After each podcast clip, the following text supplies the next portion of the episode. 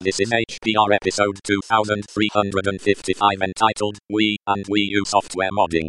It is hosted by Operat Zero R and is about 12 minutes long and carries an explicit flag. The summary is I go over my current Wii and Wii U setup. This episode of HPR is brought to you by anhonesthost.com.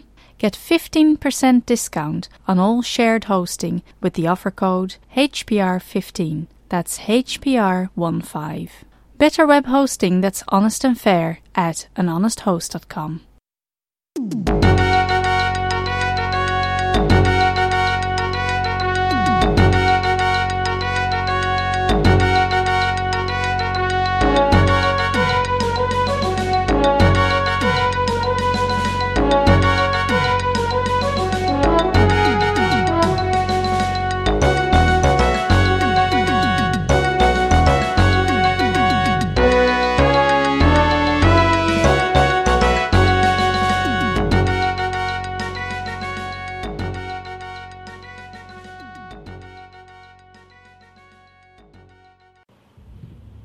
is uh, another episode of Hacker Public Radio with Robert McCurdy.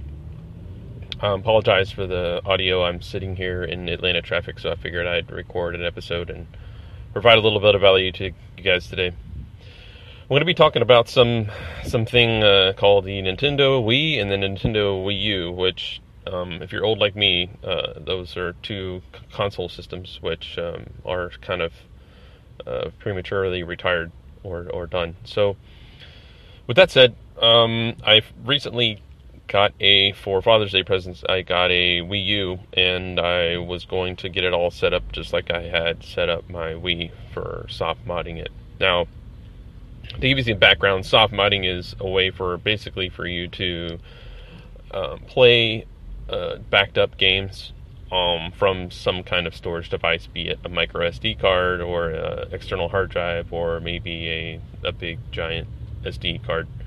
So, um, the first one I did, I'll give you some background. The first one I did was the irregular Wii, which, um, incidentally, is a great story and is great to see a video if you watch it. But if you're into into that type of stuff and hacking in general and, and code execution and and seeing exploits, the sexy stuff, um, it's a really great video to see or a really great thing to watch because the the original exploit that I used was um, for the Wii, which you just need an SD card for the one now. It's like a mail bomb, basically message bomb exploit. But the original one that we had was for the the Zelda game, and you actually downloaded a special saved game with all the files you need for homebrew and all that stuff to to get the to get after you get code execution for it to execute the homebrew channel.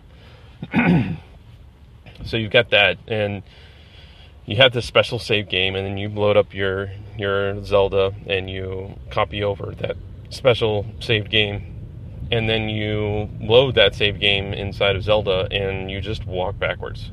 And when you walk backwards for whatever reason somehow it triggers this overflow this exploit and then it gives you code execution and boom you have uh, homebrew on your system. And from there I mean, that part of it was just I don't know. It was it was very real for me because there, there's one thing to run an exploit on a system in Windows and to run a tool and maybe see a buffer overflow or something like that. But to see it that real and that um, from an actual console, um, that's kind of really a really interesting thing to see. And I got a lot of joy out of just watching that piece of it.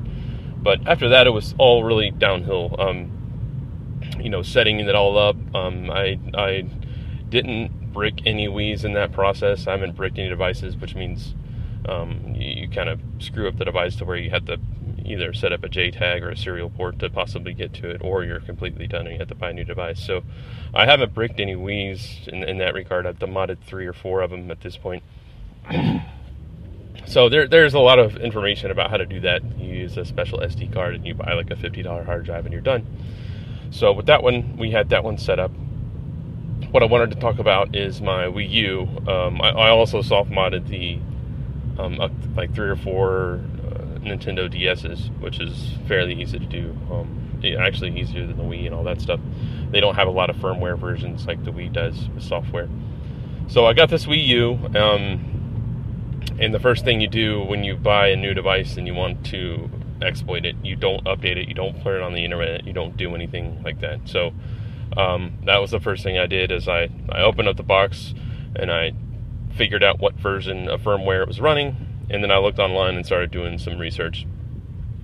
And what I quickly found out is that the way the exploit works or the way the Wii U is set up, I'm I'm not sure if like somehow the boot stuff is digitally signed, almost like Apple does, so you're not able to actually access or read write to the boot sector or certain parts of the boot. I, I don't really understand why once you get code execution, you can't really get that feet cement in the ground type of thing.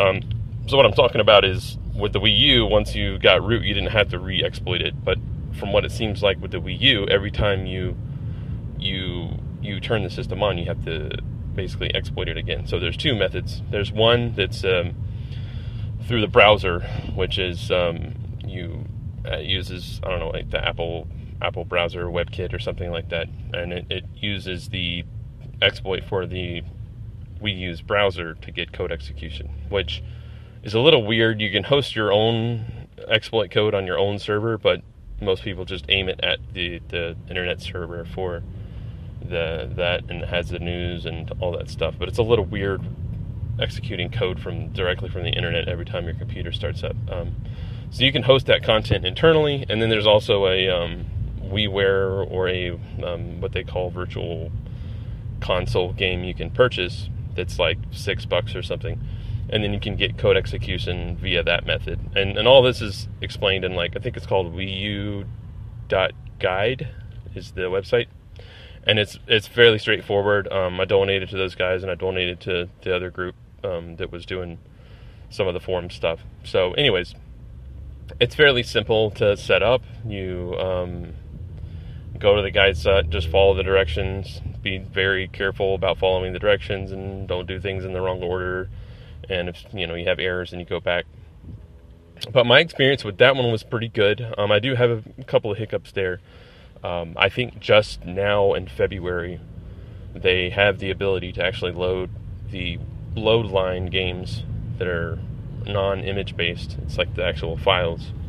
Um, you can actually load Loadiine games directly from a um, FAT32 partition hard drive. So what the Mocha guy did or guys did is that they set it up to so where when you boot, that it essentially swaps the SD card and the hard drive.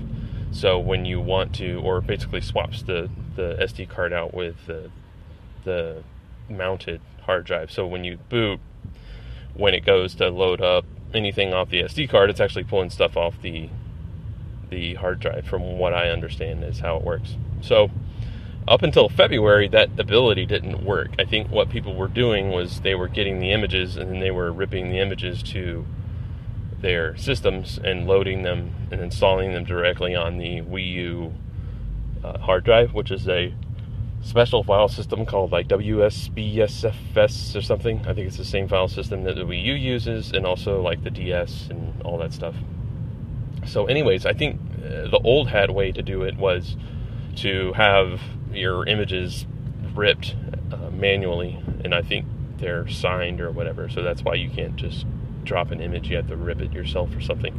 Um, I did try that method with with all my games, and I realized it was going to be daunting to have to do that with everything. So what I realized is there was the, the, the Loadiine games that, that you can load directly from from the Loadiine app that made things a little bit easier to pack up. So if you wanted to pack up the device, you didn't just have to DD it. And there, there's issues around DD, especially if you're trying to do a one-to-one copy of a disk and then you put it in a different device. Um, if you put it, swap the device out, the hard drive out with a different hard drive, uh, depending on the file system, it might not. It's probably not going to pick it up without some shenanigans. So um, I needed the ability to easily back up my my um, hard drive. So with that FAT32 system, I can I can back up those games and back up all my configs and back up all my apps and everything. So that feature, from what I understand, is pretty recent. Um, February, um, I would have figured they would have had it all figured out, um, but I think there wasn't as many people playing with the Wii U stuff. There was just the Wii. So all in all, it was a it was a good experience. Um, once you get that type of setup good and going, you can you can actually have. I think supposedly their load line the load times are the same, but I would imagine just because the disk is spinning around, you would get better load times. That's what I always assumed. Um, but from what I understand, the, the load times are supposedly the same. If um, so, and I have had some issues with some games uh, glitching out when they're trying to do uh, like high, high, speed video, basically uh, high speed rendering. So uh, I, it may be the case that it's actually slower through the hard drive, but I haven't done any investigation in what you have to buy for the hard drives to do the FAT32 setup. Is you need uh, basically a Y cable to get additional power for whatever reason. Um, it, it, I guess it gives you doesn't give you the full five volts, or maybe it gives you five volts but not enough amps to power the device. So you end up with like you know five volts but not enough amps, maybe you know half an amp or an amp or something like that to to push the hard drives. So you get this Y cable and a special hard drive. Um, I'll try to Google that. Um, put the device, put the notes when I submit this, but it's a Y cable, and then there, the guy's got a list of, you know, requested or suggested uh, hard drive types to put in there. Um, you can also buy a converter for the Wii U or the Wii that converts it to HDMI. So everything is all HDMI now, and I have a um, for like six bucks you can have you can order two uh, extension cables for these sensor bars because you actually get an extra sensor bar. So you'll have two sensor bars and two two for the Wii and the Wii U. So I ended up with having um, two sensor bars and then an extension cable. It was like a about like a seven foot or ten foot extension cable, and then I run that to the receiver, and then everything comes out of the receiver. There's also a um, I'll do an accompanying video about my setup that I haven't already posted, but um, my setup is on a switch on a power strip that's actually mastered, master slave power switch. So you set up the receiver as the master, and then when you turn the receiver off, the intelligent power strip turns everything else off. So this does a lot of good things for you. It creates, it prevents that vampire power from happening.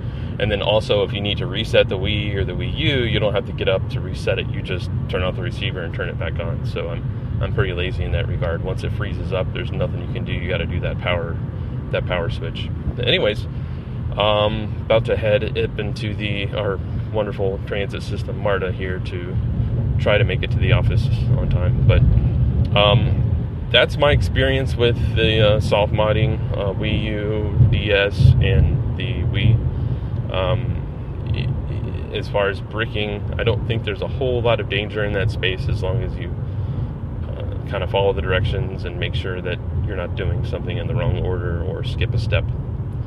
Uh, anyways, uh, if you have some time or like me, headed to the office and have some time to record a video or, or audio that will help somebody, uh, please do it and, and submit something.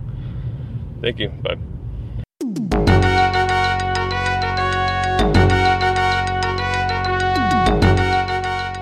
You've been listening to Hacker Public Radio at hackerpublicradio.org. We are a community podcast network that releases shows every weekday, Monday through Friday. Today's show, like all our shows, was contributed by an HPR listener like yourself.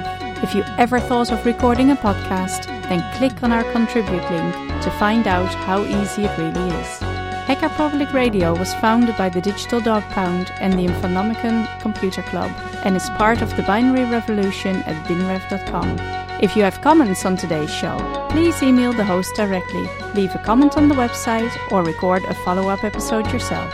Unless otherwise stated, today's show is released under a Creative Commons Attribution Share Alike 3.0 license.